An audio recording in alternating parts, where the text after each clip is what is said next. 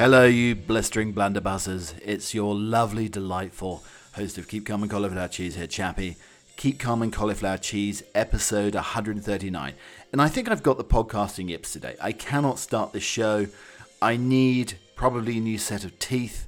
I would never be able to do a tongue twister today. I just can't get my words out. We had to stop and start the show so many times. You know what? Maybe I need a cup of tea. And the tea is positioned on the armoire over there. So I need to, let's hope these headphones have enough given them for me to get a cup of tea, because I don't think I'll be able to continue the podcast without, here we go, without some PG Tips Gold. Okay. Okay. The elixir of eternal youth, ladies and gentlemen. Oh. Okay. It immediately hits the accuracy and creative part of my brain. The tea, I feel, has made a real difference. Something I've discovered, though, is I have the filthiest microphone in show business. Well, if you call this... sitting in an old decrepit dungeon. Show business. But it's absolutely, there's all sorts on here. There's tea stains, there's spittle, there's probably a steak and kidney pie on here, and also lots of baked beans. I can't ever remember eating baked beans on toast, but I'm going to have to give this bloody thing a polish. It's absolutely filthy. Oh, there's dirt on there, dirt. All right, let's just give... Yeah, I'm just going to try to... Yeah, just try to give this a little bit of... Little bit of spit and polish here. It almost looks brand new now, really. I should have done this months ago. It's awful. Yeah, you have to give yourself a good polish in the morning, don't you? It starts you off in the bright sort of way. So, yes... This is where we are, our little Friday sojourn into the world of British expatriate nonsense that we have on this Keep Calm and Cauliflower Cheese show. We have wondrous little games and dalliances through the course of the shows. We had rubbish poker last week. I stuck my finger into a rotten onion, and we had... salmonella onion Russian roulette a few weeks ago. These are the sort of things that we have on the show. And I tell you, I have been tired all week. I don't know if it's the booster or if it's...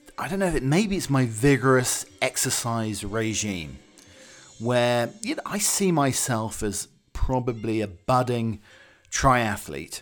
Now, my three sports, I know it's swimming... running and biking.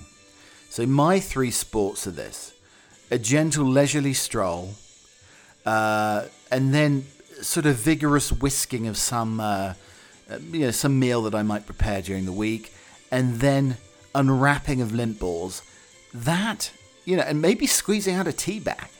I don't know what a four sport triathlon would be, but squeezing out a tea bag, that takes a little bit of strength there, along with unwrapping a lint ball that, might be a little bit melty, might be stuck on there, a leisurely stroll, and then whisking. Now, whisking really is all in the wrist, but you can build up your forearms from doing it. So I see myself as a triathlete or a quattro athlete or whatever you would like to call it. A fine physical specimen of a gym lad. Anyway, so I hope you're having a lovely week. Now, for many of you who are not prepared at all for the holidays that are coming, in America, Thanksgiving next week, and then obviously Christmas, it's actually 5 weeks tomorrow. 5 weeks Saturday is Christmas Day. Have you done anything yet? Yes, no, I have not either. And it's turning into a little bit of an issue. I've suddenly started stressing about... what I should think about buying presents for people. Presents for people And how about all these home chefs who have already frozen the gravy, they've frozen the vegetables, they've frozen the parboiled potatoes ready to go. This is what people have done already. They're halfway done for Christmas or Thanksgiving. I mean, this is a hell of an effort. Now, am I leaving it last minute here to get a turkey? Because I think it's supply and demand issues with turkeys at the moment. And I'm a little bit concerned that I may not be able to get myself a turkey. And, you know, in my mind, that's okay. I mean, I'd replace it with a duck or a pheasant. But, you know, I don't know if I don't know if I could introduce, you know, slightly wild game bird to the Thanksgiving table here in America. I mean, it's possible. I have, being the founder of the Yorkshire Pudding Society of America, introduced the Yorkshire pudding.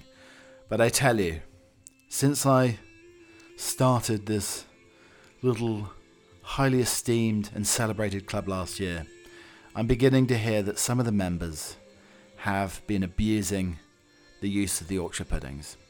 And I think we need to go into this. We need to ostracize these sorts of individuals who are ruining the aspects of the Yorkshire pudding.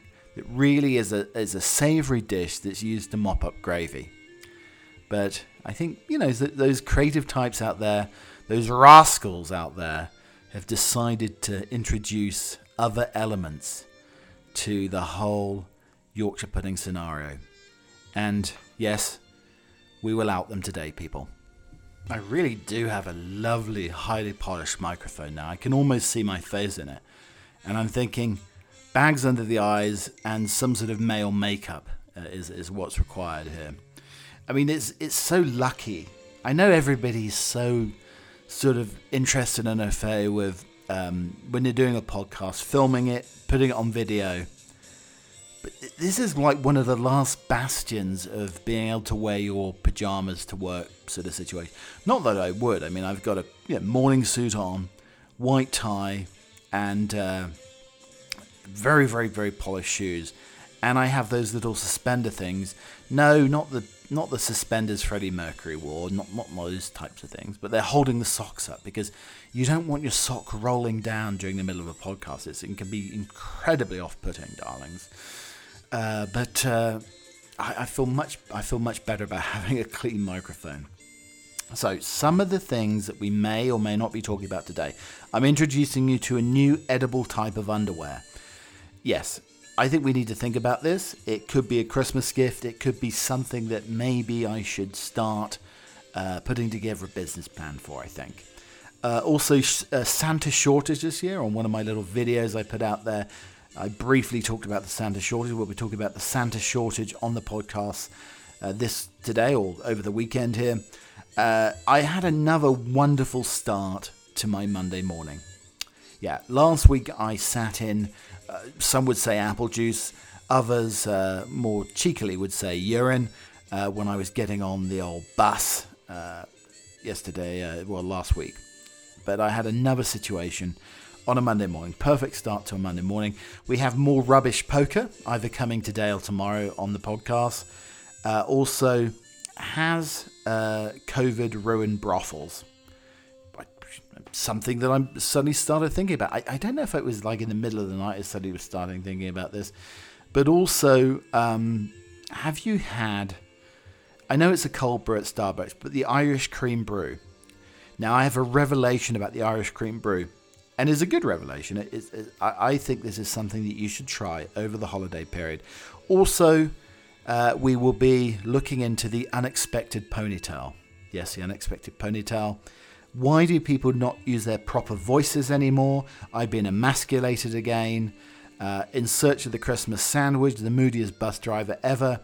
And green chili chicken soup.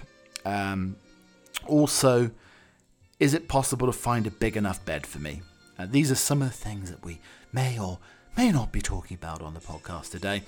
And we have some Trump or Trombone coming along the way where we look at some of the most heinous headline crimes of the week and decide if it's going to be a raspy Trump or maybe a fizzly out type of trombone. But you know, I'm revitalised, I'm ready for action, I've had my sip of tea, and all is well in the Western world. Welcome into my podcast shack here at Chappie Towers. It's nice and warming. I imagine a beautifully put together Christmas tree, a fire blazing, really getting into the mood of the season. I think I need to relocate me and this show to a cabin up in the mountains. I mean, I'm basically living this sort of hermitude life at the moment where I don't see many people because of, you probably think, this is the perfect job for you. You're talking to nobody into a microphone. No. I mean, it's ravaging here in Colorado, the whole COVID thing again. So I think a nice little trip to the cabin. I see a beautifully stacked set of logs. Similar to my father used to have. I mean, nobody used to be able to touch the logs because they might come tumbling down in a Jenga-like fashion. But yeah, I that's what I need. I think I need the podcast to have that. A big shelf with Christmas decorations on. Don't know if I'm going to do the horns on the side. That's a little bit too Wild West for my taste. But, you know, maybe... lots of fluffy blankets here, and I see the snow cascading outside. I think it's been 211 days since we had snow here in Colorado, so I mean, we do need a little bit of snow here. But I think that could be my getaway. I know the Queen goes to Sandringham for several months in December. Maybe I could go up to a log cabin somewhere and just relax, recuperate, record some of these shows. And I think it would be a good diet because if you were so far away from supermarkets, I couldn't get another holiday selection of lint balls.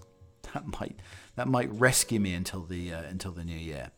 But I've been talking to my dear friend Uncle Jim, and I tell you, one of the most nerdiest conversations first thing in the morning for two morning folks, two morning chaps here. And first thing he said to me. James Bond talk. Have to say, The Living Daylights is an excellent film. Dalton's Bond is growing on me greatly, old boy. Now, I'm not the biggest fan of Timothy Dalton. I put Piers Brosnan above him, and I know that's a little bit controversial. And I said, well, Brozzy is well above him in my opinion, in my estimation. And Uncle Jim said, "Oh dear, lucky I didn't see this before bed, old boy. I would have had nightmares." So Dalton's is as dry as a Kalahari, old boy. You get much more fun with Brosnan. So we put that tale to bed, so to speak. And then, have you got roasting duties here? What have you got planned for Thanksgiving this year? And I said I might go vegan, which would cause great amusement about anybody I know. And he said, well, I thought your Piers Brosnan Brozzy comment would be the worst thing you said all day, but now this. All I can assume is severe altitude poisoning. Why, thank you, Uncle Jim. Yeah, I don't know if I could do the nut roast. I could do lots of roasted vegetables, I think. But I don't think I could do the nut roast. I don't know, it's a little bit too nutty. It seems very dry as well. You talk about turkey being a dry old bird, but I think like a nut roast would be incredibly dry. You'd need a good meaty gravy to possibly rescue it. But I did want to say though, I'm well aware and very happy in terms of the Yorkshire Pudding Society of America, myself being the most dearest of founders here. I'm one of the founding fathers here. I not that I came over on the Mayflower or anything like that, but I am one of the founding fathers of the Yorkshire Pudding Society of America. And many people have told me their enjoyment of the Yorkshire pudding. I've brought the Yorkshire pudding to many families, but this week, I'm afraid, we have to oust some interlopers who have decided to put, dare I say, maple syrup on the humble Yorkshire pudding. Now, first of all, you use the Yorkshire pudding to mop up a bunch of gravy. You do not put syrup on the Yorkshire pudding. I mean, it makes me so emotional, baby, so emotional. And then I thought that was bad enough. I basically, I've had Yorkshire pudding therapy for about a year here. I thought that the syrup was enough. That's as painful as it could be. I mean, that is like roast dinner shrapnel, basically, hitting me and wounding me when you're deciding to put syrup on the Yorkshire pudding. But even worse,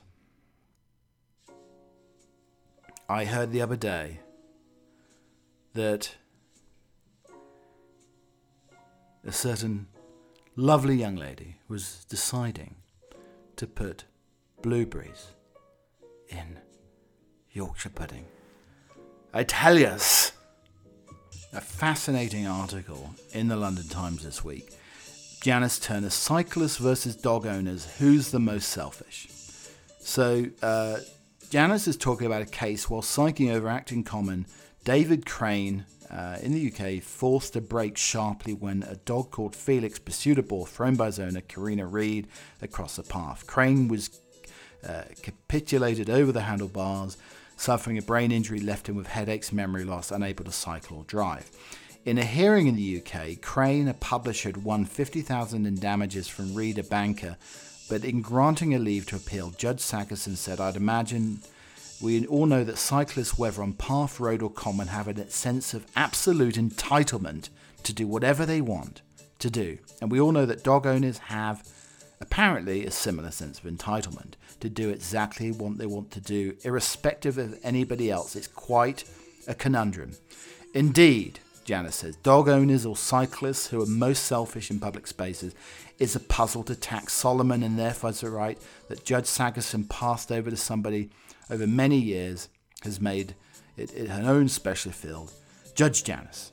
So Judge Janice says, "Ladies and gentlemen of the jury, first consider the case in question. Fact one, Mr. Crane was cycling on common land where bylaws state no person shall, without reasonable excuse, ride a cycle. Fact two, Miss Reed was lobbying a ball for an unleashed cocker spaniel close to a public footpath. Neither fact will surprise many students of middle-class manners. To the broader conundrum, first let's acknowledge that both the cyclists and the dog owners have proliferated during lockdown, and rather as Chinese roads are terrifying because they're crammed with new drivers, Britain has filled with wobbly cyclists and novice dog wranglers. Therefore, more Crane clashes will definitely ensue. Since dog licenses were abolished in 1987, it is hard to evaluate true canine numbers beyond pet food manufacturers. Associated figures suggest 3.2 million people bought pandemic pets, but every London park is a Serengeti for herds of identical labradoodles with human names, ignored by owners, sipping from thermal cups, pretending to be too engrossed in their true crime podcast to ever see Poppy or Bruno raise a tail to unload. Many owners with their one dog has brought another to keep her company. On pavements, owners attach dogs to extendable leads so their pets are free while passers step aside or trip. They dangle poo bags from forest trees and demand fireworks be banned, which humans have lit in celebration in 2,000 years because their Jack Russell hates the bangs. So in Janice's Aldborough, where most resorts are barred from dogs are barred from beaches from May to September, they see owners who feel this edict doesn't apply to their whipper cockadoo, who is special, virtually human, is upright. Owners capering ID and thus must be allowed to lay mines for parents who spend hours picking poop out of tiny trainers with a stick. Cyclists too have proliferated, with many back on bikes after long interludes. If your driver impatiently stuck behind a slow, hesitant woman who refuses to ride too close to parked cars in case of carelessly open doors, knocks her under the van. People who cycle like Danes just to get about, to show off, or buy wooden child trailers to keep the 4x4s off the school run are absolutely blameless, of course. The trouble is, when male entitlement and self-righteousness meet in wrath-clad bearded bros who think their most selfish acts are justified because cars are bad, even riding on payments to avoid queues or bombing around in parks with graphite monsters, heedless as strollers, oldsters, and also trying for their personal best on their Strava. In lockdown, there was cycling land grab, with council shutting streets without consultation, for many roads are safer, but the old and disabled have seen the horizons narrow instead of sympathising two-wheel fundamentalists. But tell that to 80-year-olds. They won't be satisfied until a wood planter blocks both ends of the street and only way to reach hospital is by air ambulance. So in summary, we have the dog walkers versus the cyclists. Ladies and gentlemen of the jury, have we weighed the evidence? I must concur. The self-involved dog owner and the get-out-of-my-way cyclist deserve each other. But let me just say this. I'm taking Judge Janice's points here, everything that she's saying about the selfishness of, indeed, the dog owner and, of course, the selfishness of the cyclist. But everybody can move to the side and get onto the grass. Even bikes have wheels, and bikes will do just fine on grass. So for everybody's stocking this year, I have a stocking stuffer, a stocking filler for you.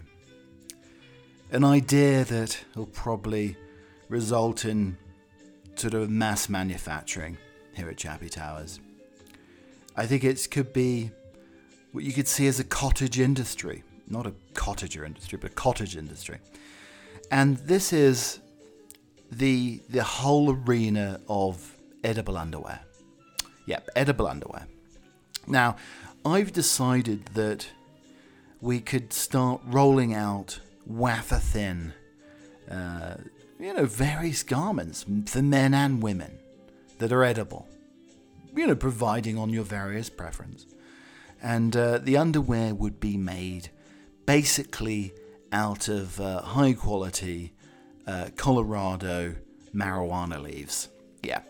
So, I don't know how you would like... I see it like rolling out like monks used to do with gold leaf for Bibles, but rolling out these marijuana leaves into a shape of a thong or a G-string or tighty-whities or granny knickers or whatever you want, basically. Whatever your preference is. So I think the edible marijuana underwear could probably be the hit of the season. The problem is, if you make them a little bit gummy, like the traditional style sort of edibles, then they might get a little bit sticky. And I don't think sticky's good necessarily when it comes to underwear. And, I don't know if the leaves would perish under the stickiness of a sort of gumminess, a gummy type of edible underwear. I just don't know. Haven't done my research on this yet. I think people would wolf down this whole idea here. The thing is, though, if you're sort of in the boudoir with the fire blazing and the passion thermometer is high, then, if you eat too much of the underwear, if the underwear's a bit too bulky, so if you've got like a granny style where there's a lot of bulk in the underwear, now if you eat a little bit too much, you'll probably be good for nothing. You'd probably pass out on your back, and there would be no fun and games or shenanigans that particular night. So I'm thinking the more minimal the underwear, almost like...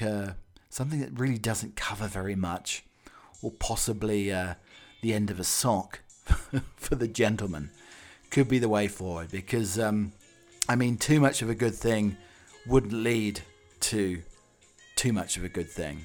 But anyway, we'll try this little cottage industry out here at Chappie Towers. We'll start figuring out the best styles for the season. And let's hope we can get them in the stockings or with stockings for Christmas. I haven't had the best Monday mornings recently. As I mentioned at the top of the show, I did sit in a pile of urine and it took me forever to dry my buttock cheeks the other week. But so Maggie was doing her new trick. Maggie the Corgi was doing her new trick where she's pulled an old duvet through the bars of her crate, and she likes pulling it, and it crashes against the wall about 3 or 4 in the morning. So I went outside. I think, I'm going to have to let her out onto the Chappie Towers balcony so she can do her morning stretches, which I did. Let her out, and then I stepped in a pile of dog vomit that was basically pure dog meat that Paul Georgia Border Collie had. Decided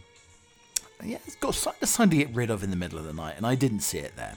So yeah, dog vomit, basically pieces of meat crushed between the toes at 4 o'clock in the morning, isn't the greatest start to the day. I mean, the cock won't crow at all that day when you have old dog meat crushed between the toes.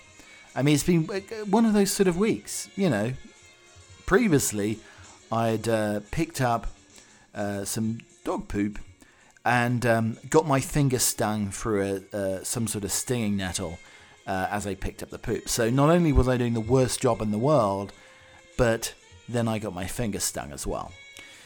Yeah, that's really is a double whammy of all double whammies. But yeah, the oozy feeling of anything dog-related, dog excrement, anything from a dog or any animal between the toes is not a good feeling. I mean, sand on a beach in the Bahamas, squishing between the toes with the beautiful Caribbean Sea, cascading in over the toes. Now that's one thing. But the whole dog vomit situation, yeah, that's really not going to kick Monday off in a very fine fashion.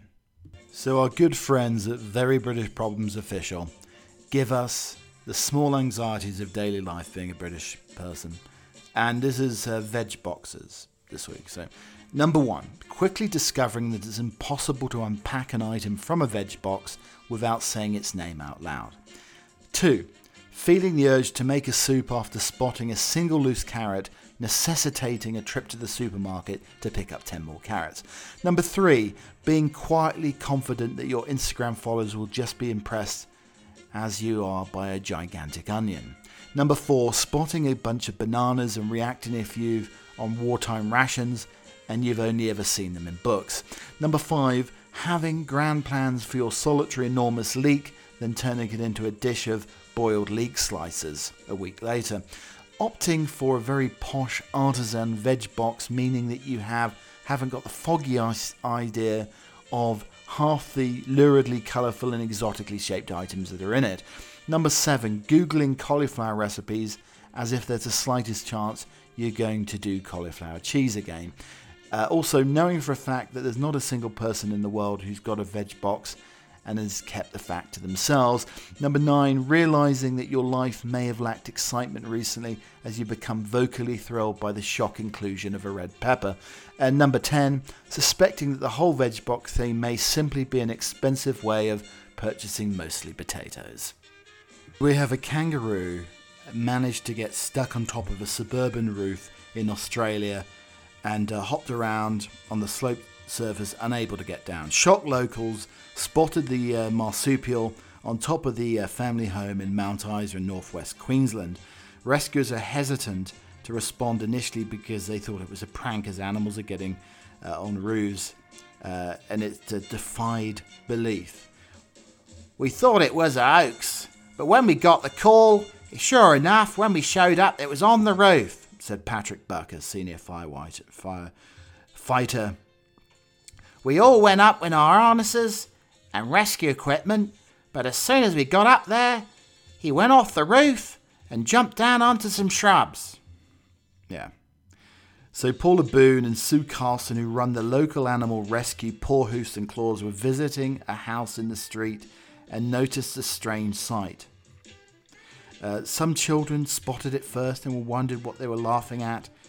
Rescuers needed to coax the marsupial down carefully to ensure he didn't injure himself in a haphazard escape attempt. "It was hot yesterday, so we got concerned that he was dehydrated. We have a limited wildlife carers here and a shortage of vets, and we didn't want him hopping on the road as it was fairly busy. A few phone calls later to find helpers and two fire brigade guys got up onto the roof and slowly encouraged the row back off, and it wasn't as high as he thought he was, and he hopped off okay. Mr. Buck said the fire brigade could add kangaroos to its list of animal rescues alongside cats, dogs and birds. He said locals were still scratching their heads trying to work out how the unlikely climber made it up all the way onto the roof of the Duchess Road home.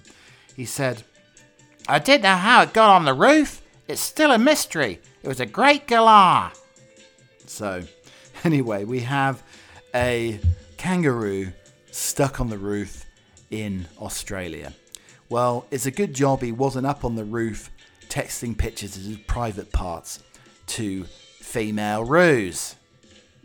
Don't be a wallaby. So even Santa Claus, Father Christmas, is suffering supply chain problems this year.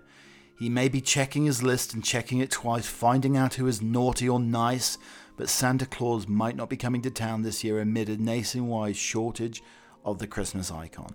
Last year, Santas throughout the country were losing their gigs. It's the first holiday season of the COVID pandemic, and Santa visits were held mostly online. But with the vaccines now available and national COVID rates much lower than last holiday season, many people are wanting to go back to the traditional visits with Santa.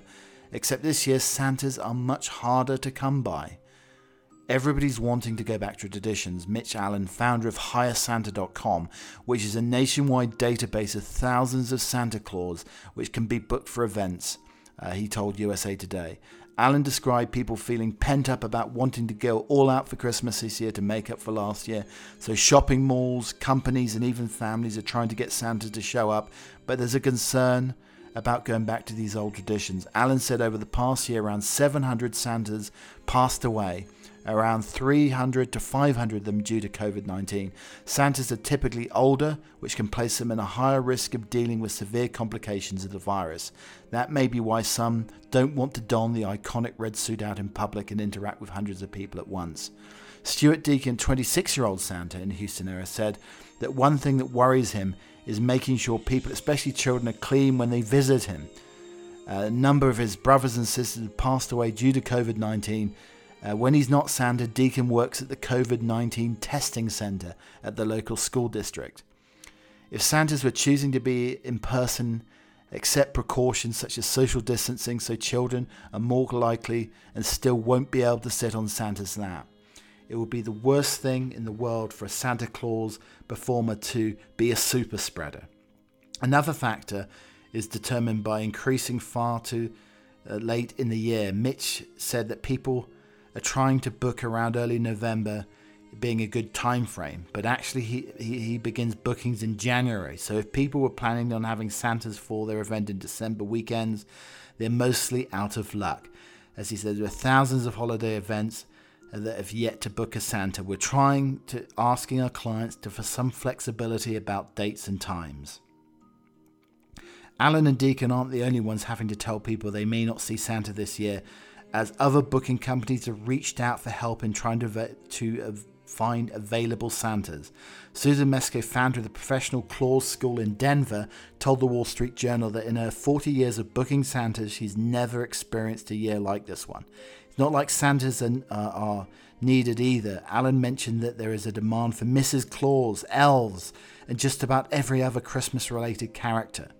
If people are interested in becoming a Santa but unsure how to fit the character, Old Navy is hosting a virtual Santa boot camp on November the 19th for anybody wanting to play the role. To make the figure more representative of modern day culture, Old Navy is encouraging people from all backgrounds and cultural heritages, ethnicities to attend the event. If people feel like they're ready to go down the chimney of holiday spirit, Alan said, he's looking for you. After all, Santa can make a few $1,000s working from now until the end of December. If you've got a real beard, a real belly, you're really jolly, and you've got in that Christmas spirit, that's what they're hunting for. Deacon also wants to remember that the amount of stress and exhaustion of Santa might be due to the hectic schedule. We just want to make sure if you want us as a part of your Christmas celebrations, we're doing our part. We know how important it is to spread holiday cheer. I think, okay, so you've got a Santa boot camp. Let's try some Santa speed dating. So you can try out your Santas. Basically, how pudgy is your Santa? I mean, if your Santa's got a firm knee, nobody wants to sit on a firm, bony knee, do they? You want a little bit of give in that leg, a little bit of pudge on the leg here, just to make it comfortable when you're sitting on the knee. Now, also, how good are you at going up and down chimneys? You know, is there a possibility that you might get stuck? Would you need some sort of lubrication so you would be able to get up and down the chimneys? And also, how alcoholic are you? Can you handle thousands and thousands of glasses of sherry? I know, here's the thing. I know in the US, people give them a glass of milk and a cookie. But Santa, there's been studies on it. Santa prefers mince pies and a glass of sherry to a glass of milk. Maybe some alcoholic eggnog. There you go. But I think we need to do our Santa sort of speed dating so we can pick out our Santas. I may audition to be Santa this year. I mean, I guess you could be a virtual Santa. That's another idea. You could be the Santa on the end of Zoom. That may work as well this year. But, I don't know. We'll have to see. But you could have, you know, the ho-ho yes and the ho-ho no. Ho, ho, ho, no. Trumpet or trombone. Okay, so a woman left people in stitches after discovery that Costa coffee cups had appeared to feature a rather rude detail. Claire Fletcher had been watching the Bake Off, the British Bake Off, with her partner Trevor Brown when they paused the show on a Costa advert while they were getting a drink. The pair were left in stitches after noticing the coffee chain's Christmas gingerbread cup at a rather awkward angle. It made the sweet treat's arms look like a penis. Even ruder, Claw claims that the Costa logo looks even more vulgar as it looks like the gingerbread man is enjoying himself doing an explicit act. I'd be most definitely put off with that creamy head on top of my coffee. And this morning, the UK TV morning show viewers are up in arms over a chef's controversial mince pie and cheese recipe. Chef Juliette Sear appeared on This Morning to share a number of recipes that would be good to freeze ahead of this year's festivities. After serving up the savoury treats, Josie said, "We spoke earlier and you said about adding cheese. You can have it with about everything. Prepare to be blown away. I make a cheese sandwich. So the nice clonk of Lancashire cheese, and because of the filling, it's like chutney," she said, as she cut half a mince pie in half and placed a couple of slices of cheese in the middle. I mean, what's next? Christmas dinner and a soup?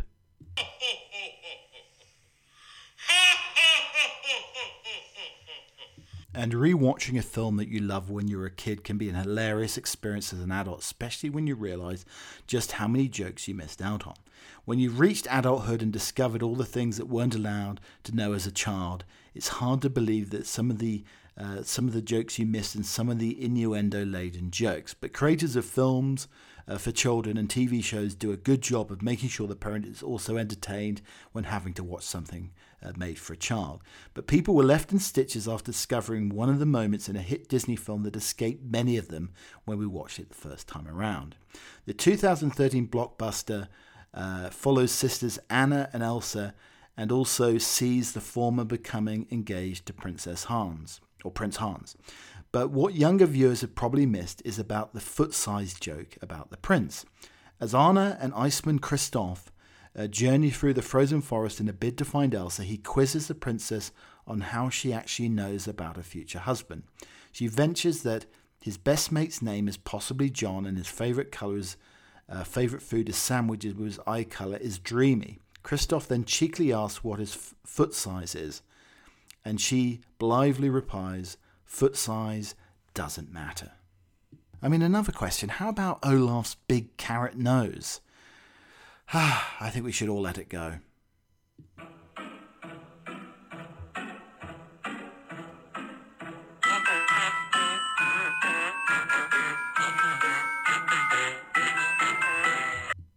Some of the favourite things I've seen in the week. This was on Twitter, Richard Coles, Reverend Richard Coles. The Feast of St. Hilda of Whitby, credited with turning the East-Riding snakes into stone. Locals later carved faces on ammonites and sold them to tourists. The ammonite commonly found around Whitby is called the Hildocarus in her honour. And here's something that I thought I knew, but I obviously didn't, from Weird History. George Washington's teeth were made out of elephant ivory and walrus tusks. I thought they were made out of driftwood. And upon the release of Snoop Dogg's new album, at the age of 60, Snoop Dogg will be 420 years old in dog years. Thank you very much for listening to the podcast today. It's been rather marvellous having you here. So if you like to just get the audio version of Chappie rabbiting on, then you can listen to it on Apple Music, Pandora, iHeartRadio, Audible, Amazon Music, across all of the different platforms. And that's just me, uninterrupted, just basically going off on one for about an hour.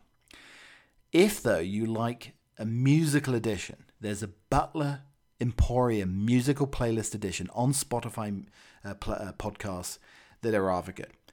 This week, we have The Pretenders, we have Deacon Blue, we have Katie Mellower, Doja Cat, Portishead, Down Under. We have some Bruce Springsteen, some Prince, some Madonna, some Travis, some Snoop Dogg. Lots and lots of different music if you like your music scattered amongst the usual nonsense. So I hope you're getting ready and prepared for Thanksgiving. Now, I did hear, as I stirred a gravy the other day, the sound of Keep Calm and Cauliflower Cheese emanating from the gravy granules. So you can really hear the podcast absolutely everywhere. But coming up, we do have a Thanksgiving poem. Ever since I can remember, on the fourth Thursday of November, long before the crack of dawn, early on that frosty morn, flurries and leaves and wispy winds as a mother's long day begins, placing pumpkins beside the front door, setting the table for 20 or more. Inside her cosy kitchen she goes, creating traditions as only she knows, a muffled clanging in our heads as we still slumber in our beds, and then, as if by some magical spell, spicy sweet scents begin to dispel, aromas in the atmosphere rise, waking our senses and opening our eyes, cinnamon, saffron, nutmeg and sage, stuffing the turkey, she's setting the stage. On the stovetop simmering away, delicious side dishes are at play. Deep dish apple and pumpkin pie rest on the windowsill nearby. Family and friends begin to arrive, some a bit tired from the drive. Children running in and out, happy laughter all about. The smell of turkey sweeping the air. Thanksgiving time is finally here. Out of the oven, all golden brown, her turkey is our table crown. Dad, with his big wide grin, slices a turkey nice and thin, smiling with a dimple so sweet she knows Thanksgiving is complete. Now we give thanks to the Lord above for this bountiful blessing made with love. Many Novembers have come and gone, we try to carry her memories on, but the one thing can never replace is Mum's sweet smiling, dimpled face. I will be back again tomorrow, where one of the topics we'll be talking about is rescuing gloopy mashed potatoes. Until then, have a lovely Friday. Cheerio.